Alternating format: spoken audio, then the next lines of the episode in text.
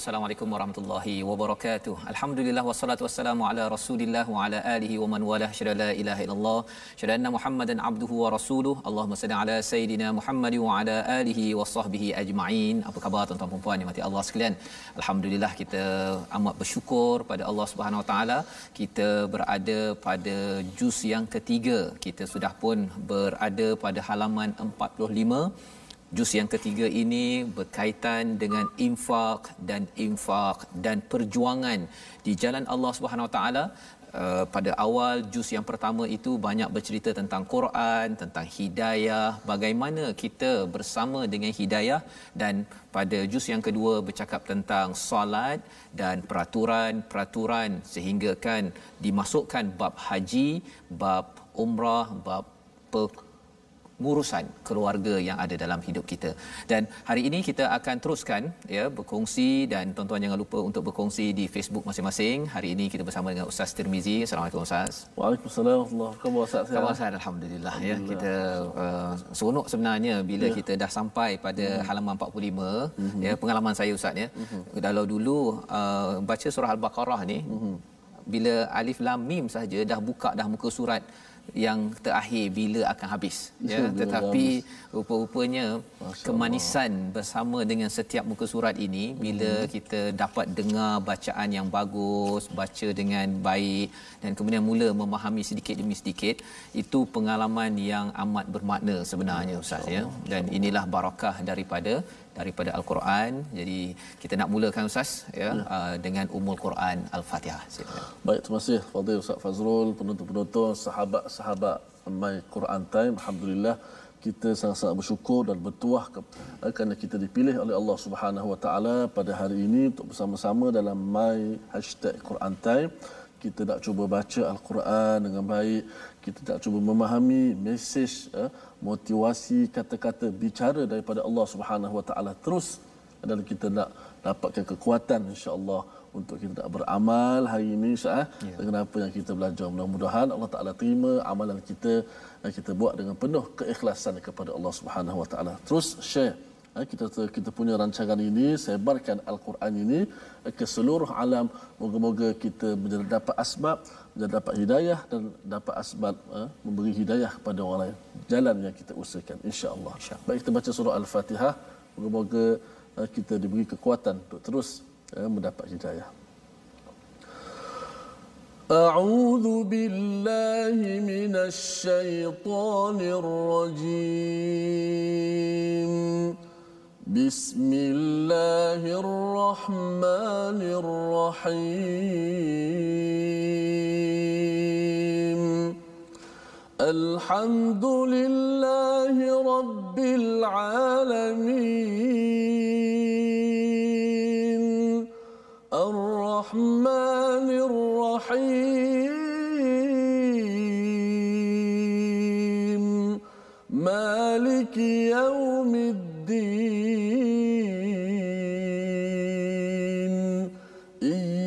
إياك نعبد وإياك نستعين.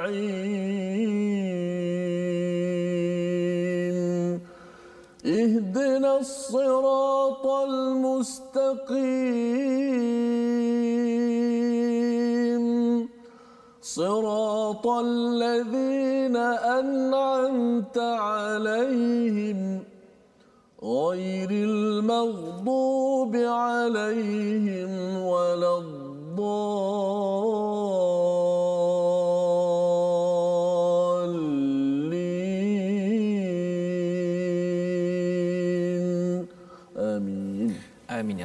Terima kasih ucapkan Ustaz Semizi bacaan Umul Quran sebentar tadi.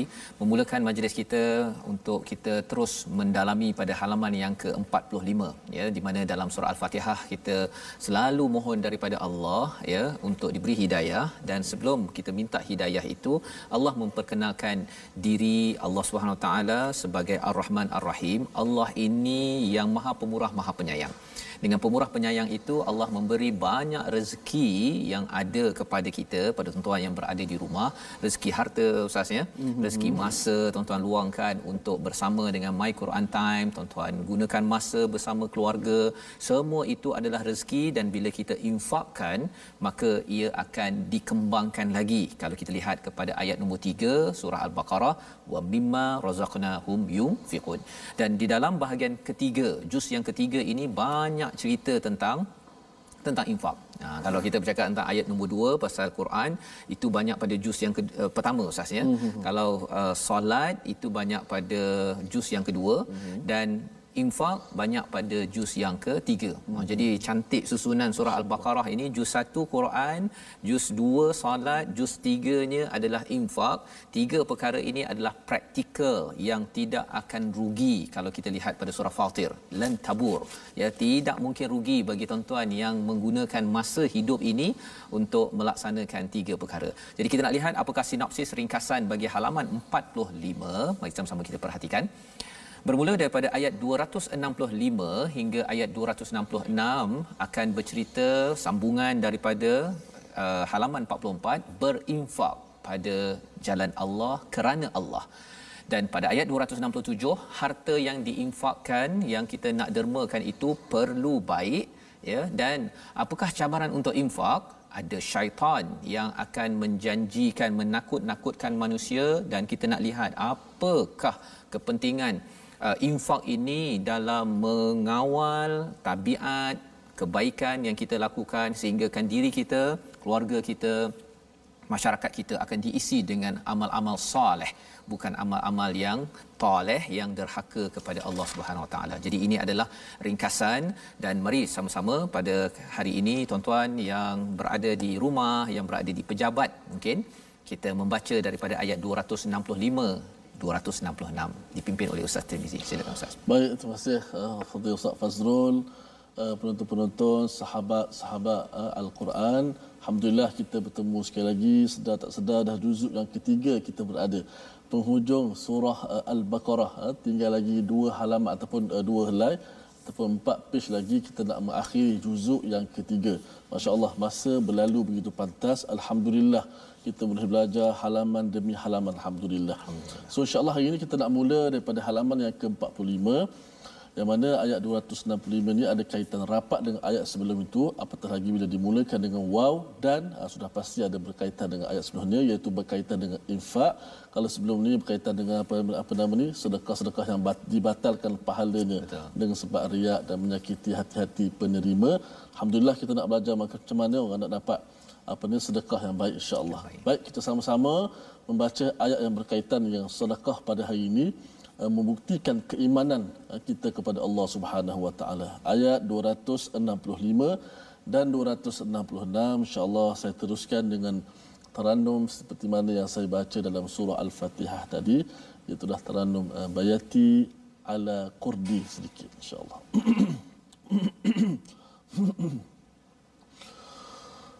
أعوذ بالله من الشيطان الرجيم. بسم الله الرحمن الرحيم. ومثل الذين ينفقون أموالهم ابتغاء مرضات الله وتثبيتا وتثبيتا من أنفسهم كمثل جنة بربوة. كمثل جنة بربوة أصابها وابل فآتت أكلها ضعفين فإن لم يصبها وابل فطل. والله بما تعملون بصير. أيود أحدكم أن تكون له جنة من نخيل وأعناب. جنة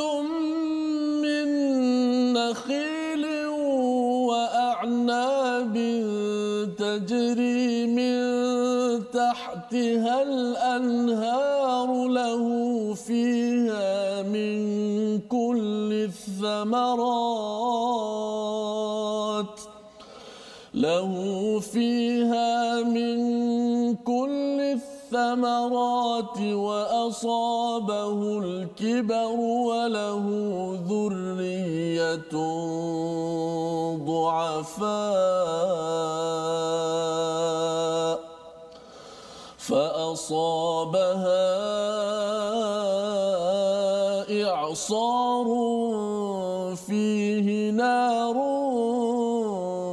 فاحترقت. كذلك يبين الله لكم الآيات لعلكم تتفكرون.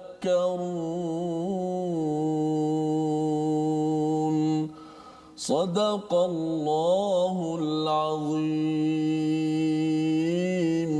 Surah Al-Azim ayat 265 266 Ustaz ya. Uh, berkaitan dengan infak sambungan daripada halaman sebelum ini Allah memberi tawaran kepada orang yang mendermakan. Kalau ayat yang ke 261 uh, perumpamaan kepada ataupun orang yang infak hartanya syaratnya harta Ustaz ya. bukan sekadar uh, derma senyum ya. Derma senyum ada itu adalah sedekah tetapi Ada bila harta orang tu dia tak ada dia tak, dia tak derma dia senyum saja. Senyum saja. senyum kat tabung masjid Sarung sama oh. masjid. Masya-Allah. Syarat dia harta, sah? Dasarnya harta. Okey. Ya, istilahnya amwalahum fi sabilillah pada Hmm. jalan kebaikan. Fi sabilillah bukan sekadar perang, ya. Oh. Sabilillah ini apa-apa sahaja yang Allah suruh buat baik, kita sokong dengan kita derma harta, maka Allah beri ganjaran iaitu uh, seperti uh, tujuh tangkai wow. yang ada 100 biji benih lebih kurang 700 kali ganda lah maksudnya itu tawaran dalam ayat 261 ayat 265 Allah memberi tawaran yang lebih mantap Ustaz. Hmm. lebih mantap ya. Iaitu perumpamaan bagi orang yang mendermakan hartanya masih lagi harta bukan senyum sahaja senyum dapat pahala ya. Tetapi hmm. ini bagi kita pasal nak mencari harta ini mencabar ya ah, sama ada banyak ataupun sikit bila kita infakkan untuk mencari keredaan Allah ini syaratnya yang pertama mencari mardatillah Maksudnya apa? Dia buat itu kerana kerana Allah semata-mata bukan kerana saya derma ini. Saya bagi uh, sampel uh, kuih contohnya pasal apa? Pasal lepas ni harap-harapnya orang yang rasa kuih saya ni belilah daripada saya. Itu bukan infak dalam ayat 265 hmm. ya. Dia mesti bagi itu dia mengharapkan Allah redha pada saya orang ni nak beli ke tak nak beli ataupun orang sokong saya ke tak sokong saya orang suka ke tak suka saya saya tetap akan beri. Maksudnya betul-betul mencari redha Allah dan yang keduanya watathbitan min anfusihim untuk meneguhkan dirinya ustaz ya. Untuk meneguhkan untuk memastikan. Apa maksud teguh pada diri ini? Dia sebenarnya bila kita infak ustaz ya dia ambil apa yang ada ini kita nak masuk daripada akaun dunia nak pergi kepada akaun akhirat. Dan bukan mudah. Dia nak sabit isbat nak menguatkan dalam diri bahawa saya akan pergi ke akhirat saya ada akaun akhirat ia bukan mudah ya pasal yang lebih mudah tuan-tuan. Tuan-tuan login dekat website bank tuan-tuan sendiri tengok duit ataupun tengok wallet dapat tengok depan mata duit untuk beli rantai ke rantai emas lah. Ustaznya bukan rantai basikal ya. Ataupun nak beli kereta ke rumah. Nampak depan mata itu ya nampak duit dalam akaun itu lebih-lebih lebih jelas. Tetapi sebenarnya apakah yang disampaikan dalam ayat ini? Bagi orang yang infak kerana mencari sentiasa mencari redha Allah dan juga nak menguatkan kefahamannya keyakinannya tentang hari akhirat wa tathbitan min anfusihim kamathali jannah Allah beri perumpamaan seperti sebuah kebun yang di dataran tinggi ha, lebih kurang dekat Cameron Highland ke apa ustaz ya Mengapa penting di dataran tinggi? Pasal di situ sebenarnya keadaan tanaman sebuah kebun ke kalau strawberry ke apa ustaz ya, mm-hmm. dia tanam dekat dataran tinggi ini berbeza kalau kita tanam dekat belakang rumah. Oh, tak sama ha, Tak sama ya hmm. pasal dia punya suasana dia, suhu dia uh, dia lebih menjadi. Oh, ya, okay. jagung lebih Cameron subur, Highland ha? lebih subur. Hmm. Ya. Jadi di sini Allah beritahu orang yang sedang menderma mencari redha Allah, ia bukan mudah ya untuk menguatkan dalam diri saya yakin bahawa saya tengah transfer tengah pindahkan duit saya ke akaun apa akaun akhirat itu bukan mudah ia seperti tanaman di atas uh, tanah tinggi asabaha wabil ya disirami hujan lebat fa atat ukulaha di'fain ha ganjarannya ialah dua kali bukan dua kali biji benih kalau mm-hmm. tadi 700 kali uh, biji benih ustaz ya mm-hmm tapi kali ini adalah dua kali ganda hasil daripada apa yang ditanam. Hmm. Ha, bezanya apa kalau tadi dapat biji benih tak semestinya jadi buah. Tapi ini confirm pasti dapat dua kali ganda dan kalau katakan tidak pun disirami dengan hujan lebat fatal okey maka hujan gerimis pun sudah cukup. Wallahu bima ta'maluna basir. Maksudnya apa? Bila dia bercakap tadi salah satu pendapat ulama tentang asabah wabil itu dia kena ujian demi ujian dalam hidup ya bukan hujan ya hujan tu sebagai lambang ujian ya. Bila dia kena ujian demi ujian Allah tetap memberi ganjaran yang banyak kepada orang-orang yang dia gunakan hartanya untuk mencari redha Allah Subhanahu Wa Taala. Ha, jadi kalau ustaz lah kalau katakan uh-huh. ada pilihan ustaz ya antara 700 kali ganda biji benih hmm. dengan dua kali kebun yang siap dengan buah-buah sekali. Hmm. Ustaz pilih yang mana? Dua kali kebun yang dengan ha, buah. Dua kali Masa kebun. Tapi kalau 700 biji benih. 700. Masa 700. Allah. Tapi biji benih bukan buah. Bukan buah. Ha, belum jadi buah lagi. Dia baru ha. biji benih baru nak tanam. Oh. Ustaz pilih yang mana Ustaz? Nak cari yang siap tu Ustaz. Yang dua kali ganda ha. kan? dan ini adalah apa yang ada dalam ayat 265. Ha, kalau ada yang kata eh tapi 261 ayat 261 tu bukankah itu juga tawaran yang baik? Hmm. Memang baik. Uh, cuma 265 ini perlukan kekuatan ustaz. Okey. Kekuatan. Pasal apa? Pasal nak dermanya itu terus yunfikun terus menderma dan dia mencari redha Allah dan menguatkan diri ini, dia kalau derma satu tempat tu ustaz ya, hmm. kalau boleh dia nak derma sampai projek kebaikan yang ada itu jadi ya kalau contoh masjid lah ya tengok masjid saya dah derma dua ringgit, lima ringgit, sepuluh ringgit, tapi masjid tak siap ya kita derma lagi derma lagi sampai projek itu siap maksudnya kita sedang membina kebun kita. Dah siap masjid tersebut. Kesannya apa? Lepas tu kita biarkan masjid itu diuruskan oleh AJK apa sebagainya. Dalam akaun kita terus masuk ganjaran yang Allah tawarkan iaitu dua kali ganda daripada hasil masjid itu. Ya segala pahala-pahalanya semua masuk dalam akaun kita. Allah kata wallahu bima ta'maluna basir. Sesungguhnya dan Allah atas kamu, apa yang kamu lakukan amat melihat. Jadi Allah mulakan dengan tak malun. Pasal apa? Pasal sebenarnya amal ini Allah nak tekankan sangat kepada tuan-tuan yang berada di rumah, kepada saya, bahawa amal ini kena beri perhatian. Pasal nanti di hujung halaman ini nanti Allah cakap tentang hikmah Ustaz ya. Mm-hmm. Orang cakap hikmah ni orang bijak buat belajar sampai master PhD, 3 PhD, tapi hikmah di dalam ayat ini nanti kita akan belajar apa maksud sebenarnya.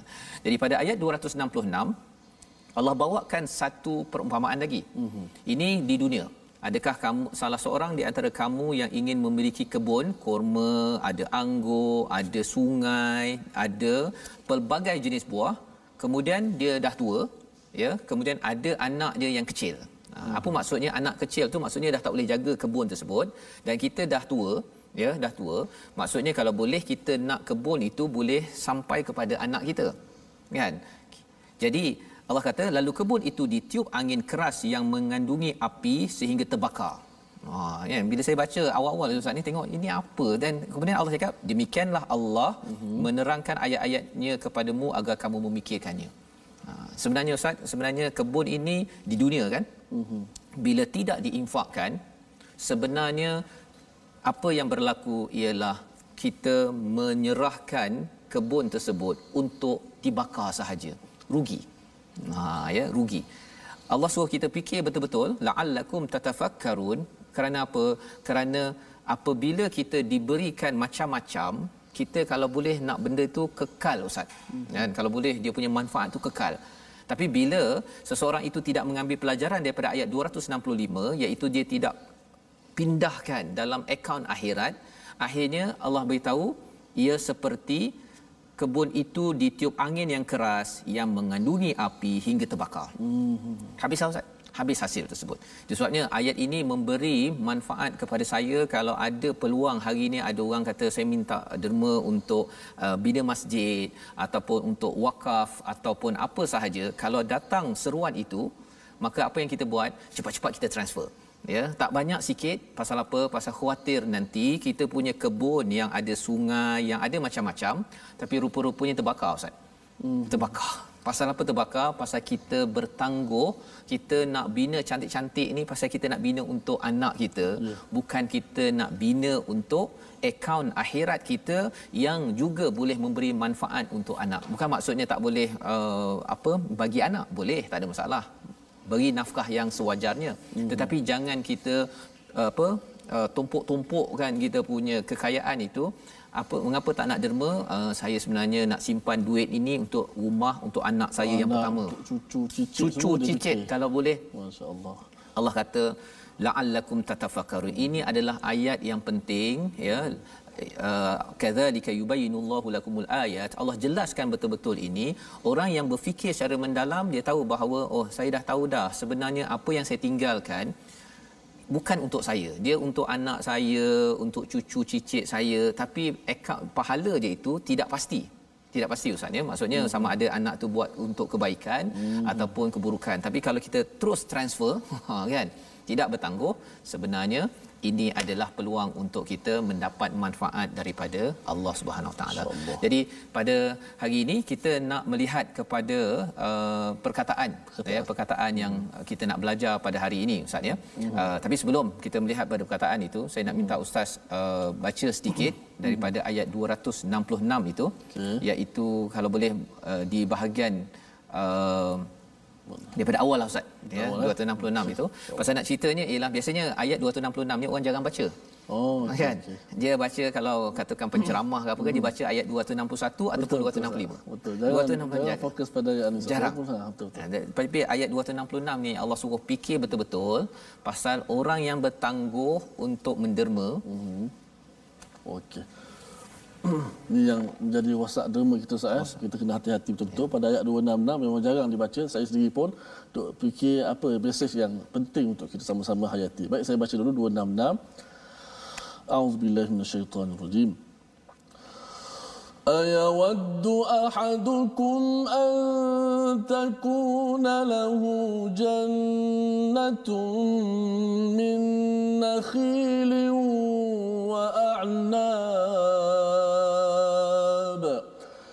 جنة من نخيل وأعناب تجري من تحتها الأنهار له فيها من كل الثمرات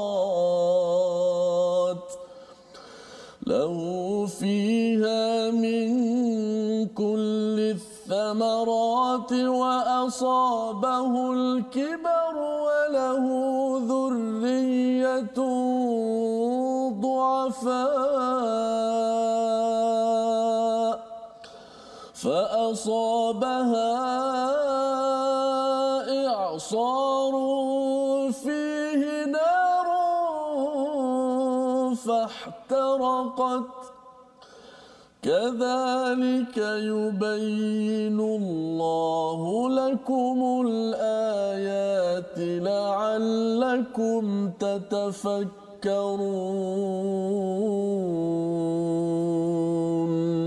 Sadaqallahul azim. Sadaqallahul azim. Inilah ayat yang perlu kita ingat bahawa apa-apa saja harta kita boleh fahtaraqat. Hmm. Boleh hancur pada bila-bila masa sahaja ketika kita rasakan kita nak simpan untuk untuk anak kecil kita. Ah, fahtaraqat hancur eh. hancur hmm. ya membakar dengan api yang ada tetapi kalau apa yang kita usahakan nanti kita akan tengok kepada ayat nombor 267 tapi perkataan yang kita nak belajar adalah kasaba iaitu apa maksud kasaba?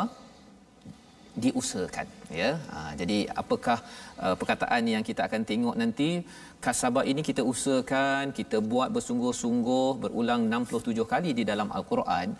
Tetapi kalau katakan yang kita usahakan itu tidak kita pasakkan dengan infak ya tidak kita transfer cepat-cepat kepada akaun akhirat khawatir apa yang kita akan usahakan itu akan hancur akan terbakar. Fahtaraqat kita akan belajar lagi sebentar lagi. Kita berehat sebentar ustaz. Mm-hmm. my Quran time baca faham amal insyaallah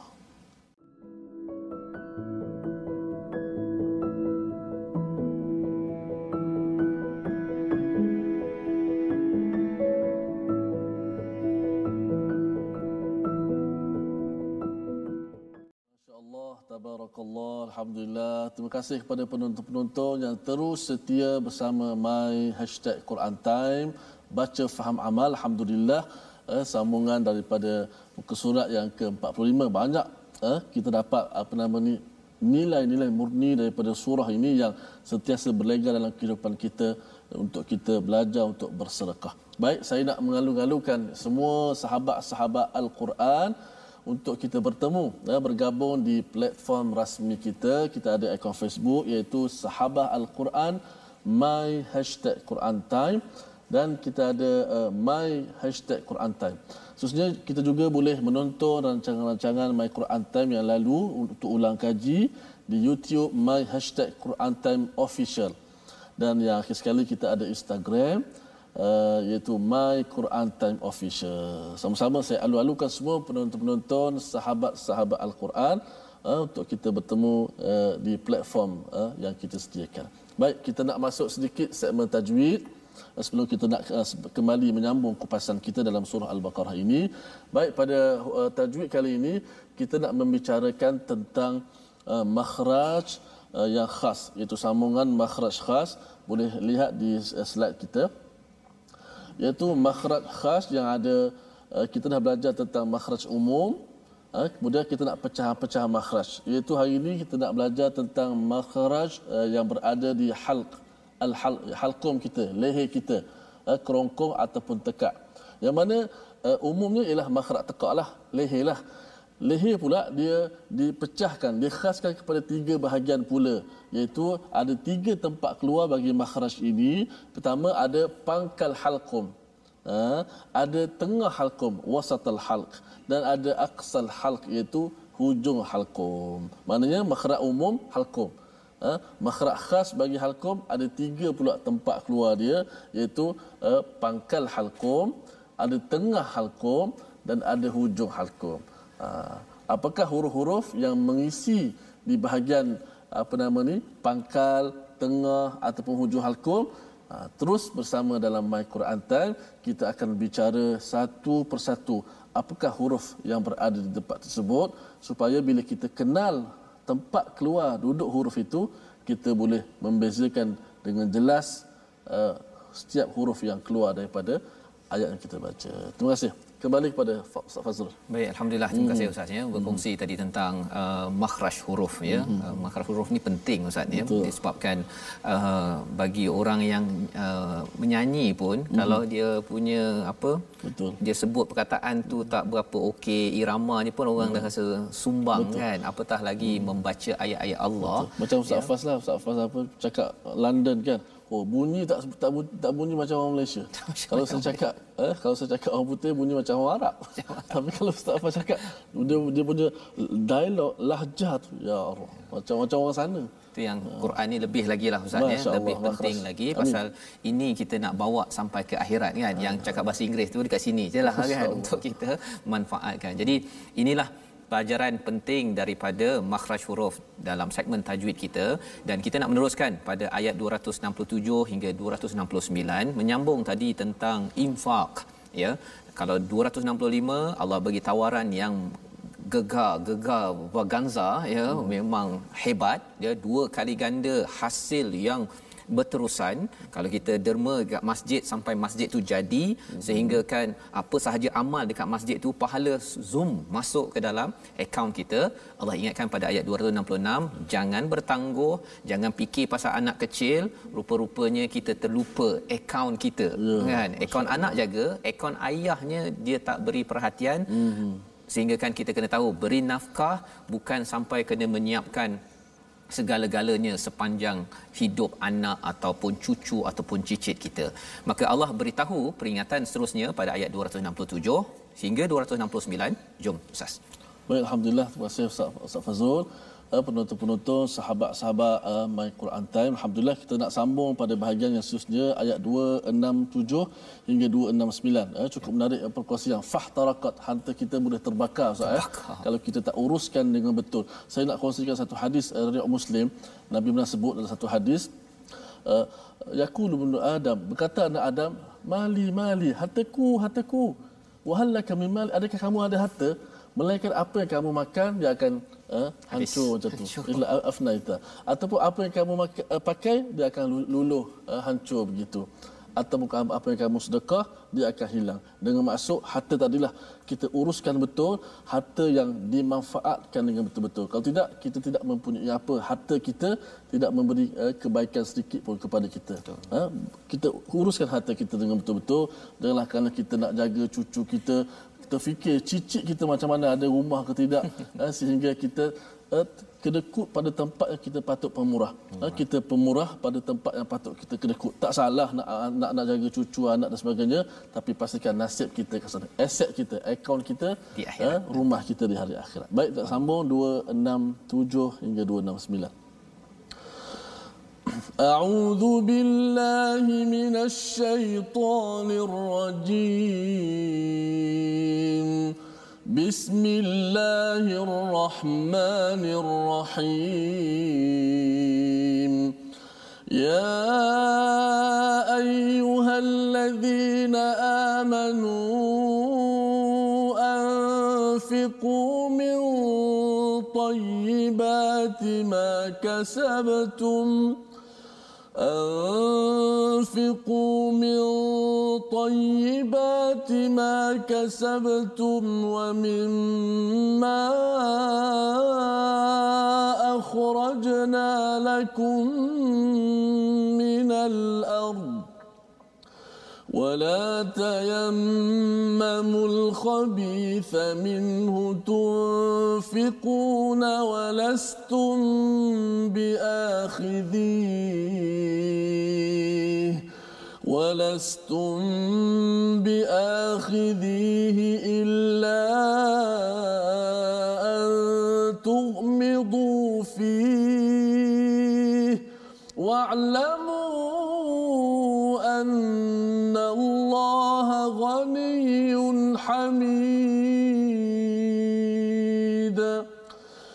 الشيطان يعدكم الفقر ويأمركم بالفحشاء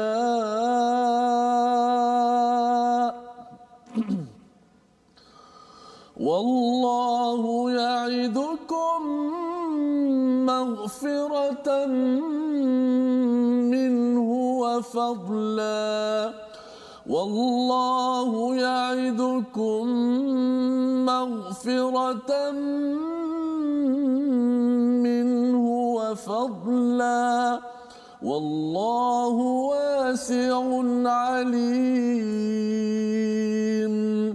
يؤتي الحكمة من يشاء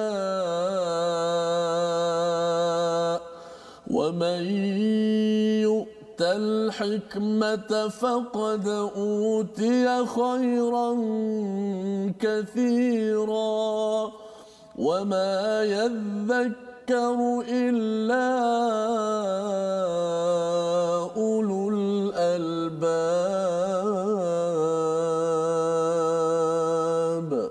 Surahul Azim 267 ayatnya wahai orang-orang yang beriman sedekahlah sebahagian daripada hasil usahamu yang baik dan sebahagian daripada apa yang telah kami keluarkan daripada bumi untukmu.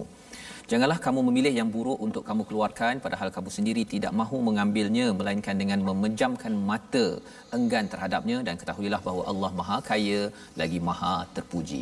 Di sini sebenarnya tuan-tuan dan puan mati Allah sekalian, Allah memanggil kita ya, memanggil tuan-tuan dengan semua ya tuan-tuan yang berada di Facebook, di depan kaca TV dengan gelaran wahai orang-orang yang beriman. Hmm. Orang beriman ya, kita walaupun imannya nipis ke ya, Kulit bawang. kulit bawang ya, tetap juga Allah kata beriman, yang bagus. Amanu ini adalah iman yang kuat bukan hmm. sekadar iman nipis bilik bawang hmm. walaupun sekarang ini kita nilai kulit bawang ke ataupun ya Allah aku ni tak kuat sangat iman Allah tetap juga panggil kita dengan gelaran wahai orang yang kuat beriman hmm. amanu itu me- melambangkan iman yang kuat mengapa Allah panggil begitu lantaran kita ada itu adalah seruan Allah tahu bahawa kita ada potensi itu bagaimana nak mencapainya anfiqu min tayyibati ma kasabtum wa mimma akhrajna lakum minal ard iaitu Allah menyeru Allah memberi arahan ya anfiqu min tayyibat infaklah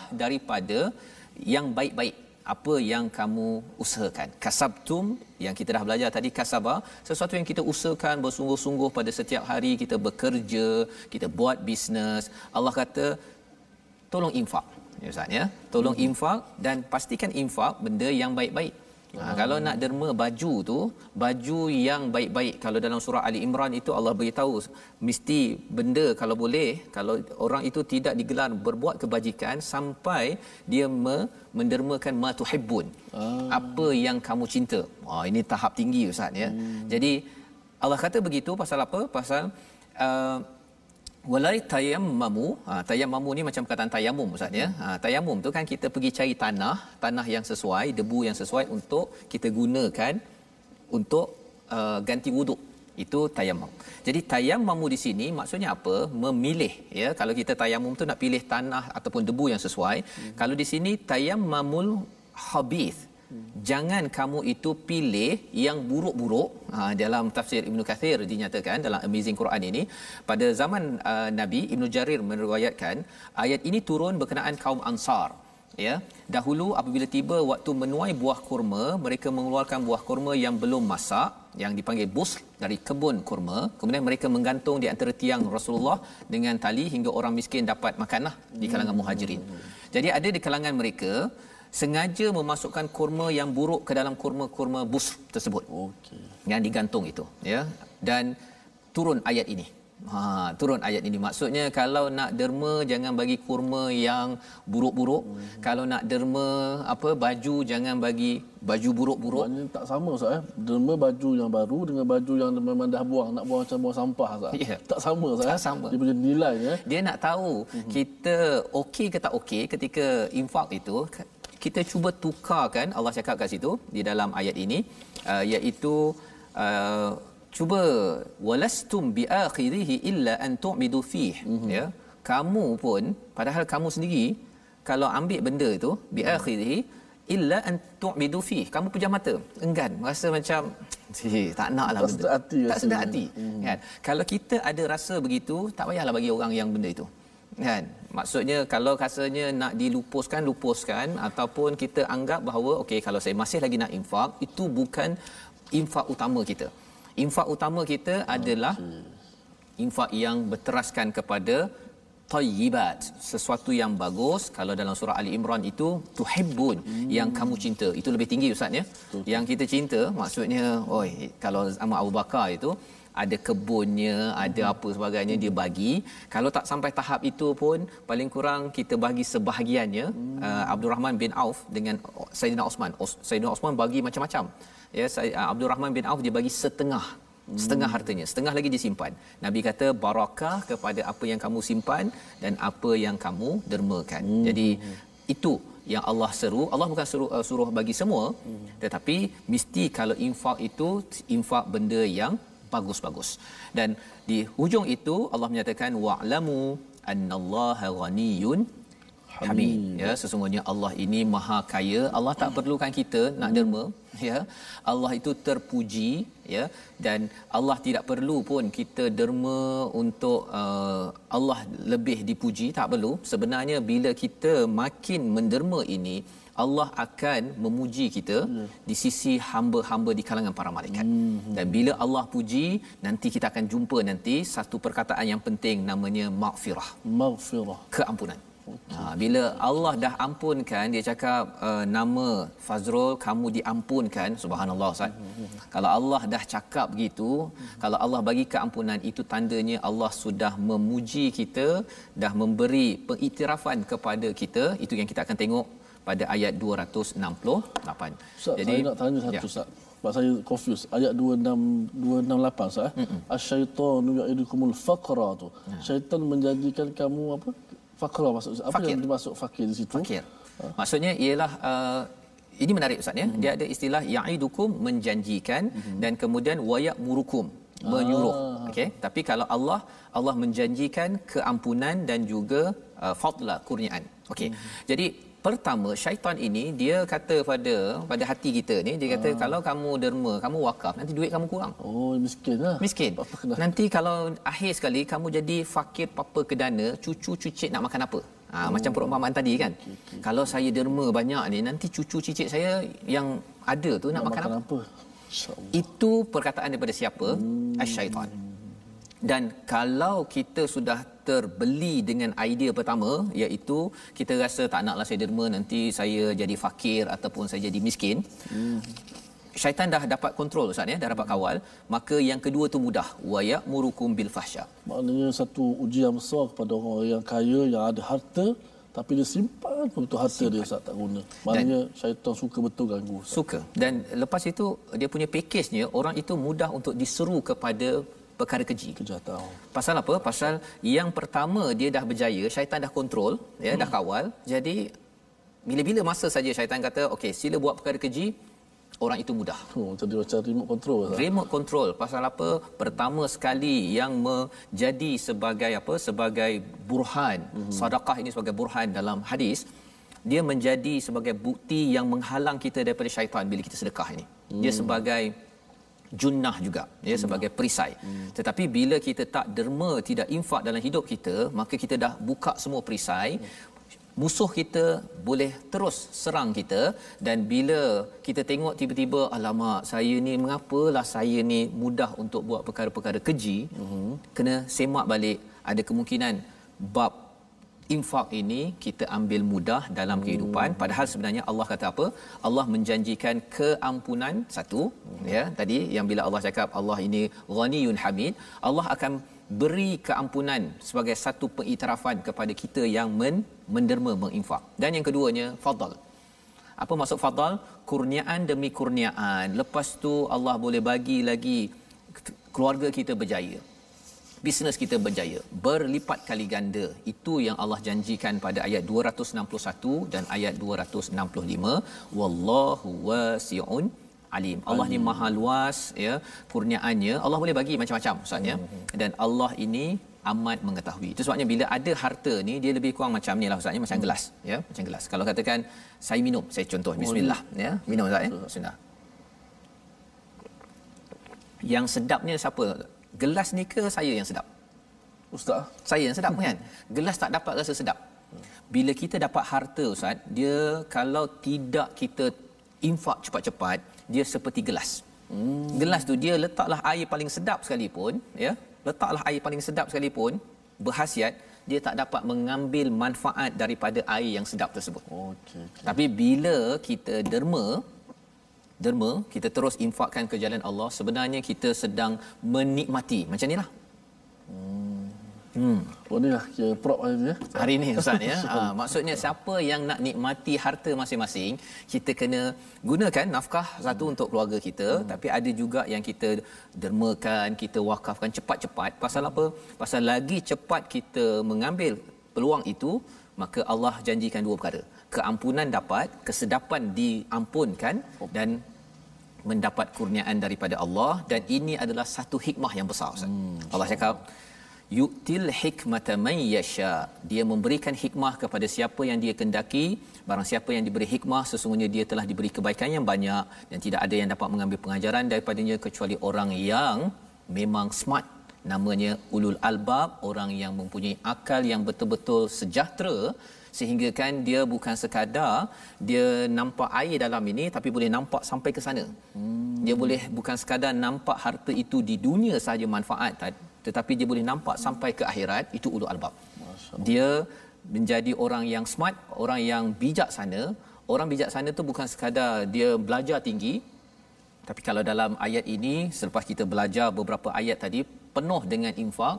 Hmm. siapa yang orang kata orang bijaksana ni yang boleh berfalsafah ya boleh bercakap ke. Tetapi sebenarnya kalau ikut ayat ini kalau orang itu dia fikir bila ada orang kata jom wakaf dia terus dia ambil tindakan untuk wakaf seperti tuan-tuan ataupun siapa-siapa saja ahli keluarga kita itu sebenarnya adalah orang yang diberikan hikmah oleh Allah. Dan ini adalah faqad utiya khairan katira ini kebaikan yang amat banyak dia tidak diambil pelajaran ya. Dia tidak menggetarkan diri kecuali ulul albab yang kita doakan pada tuan-tuan yang berada di rumah ya. Kita hari ini kalau belum infak lagi cari cari peluang untuk infak. Nanti di hujung nanti pun kita akan cerita pasal uh, wakaf untuk wakaf rumah. ustaz ya. Kalau dah saya tetap juga nak buat juga. Pasal apa pasal saya tidak mahu fahtarakat hmm. tidak mahu harta saya ini terbakar dan jangan fikir sangat pasal cucu yang pentingnya fikir macam mana saya dan cucu saya ada akaun akhirat yang cukup untuk saya mendapat makfirah dan juga fadal daripada Allah Subhanahu Wa Taala. Itu sebabnya ustaz ya uh, kalau boleh ustaz ulang balik ayat 268 ini mm-hmm. agar kita jangan mudah tertipu oleh syaitan mm-hmm. dan kita doakan masyarakat keluarga kita jauh daripada fahsyak dengan apa dengan kita banyak menderma dalam kehidupan kita seharian. Sila ustaz. Ayat 268 ya. syaitan ya'idukum mm-hmm. faqra. Inilah bicara syaitan eh, kalau kita nak cari motivasi semangat untuk nak berderma tengok bicara Allah selepas tu wallahu ya'idukum syaitan dia kata kamu sedekah kamu fakir miskin tapi Allah kata bicara Allah kalau kamu sedekah maghfirah keampunan kalau kamu sedekah kamu dapat kebaikan yang sangat banyak wallahu wasi'un alim saya baca satu ayat 268 أعوذ بالله من الشيطان الرجيم. الشيطان يعدكم الفقر ويأمركم بالفحشاء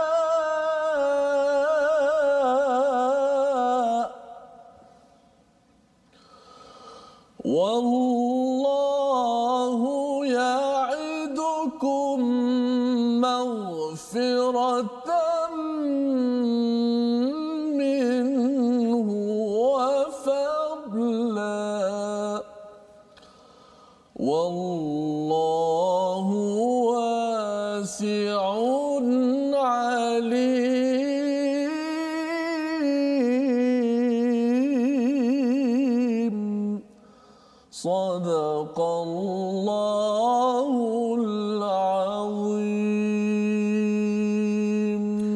Surah Azim, moga-moga kita dijauhkan daripada syaitan yang menjanjikan kefakiran ketika kita nak infak, kita rasa makin kurang, makin kurang dan akhirnya syaitan juga boleh mengawal diri dan keluarga kita berbuat perkara-perkara keji dalam kehidupan seharian.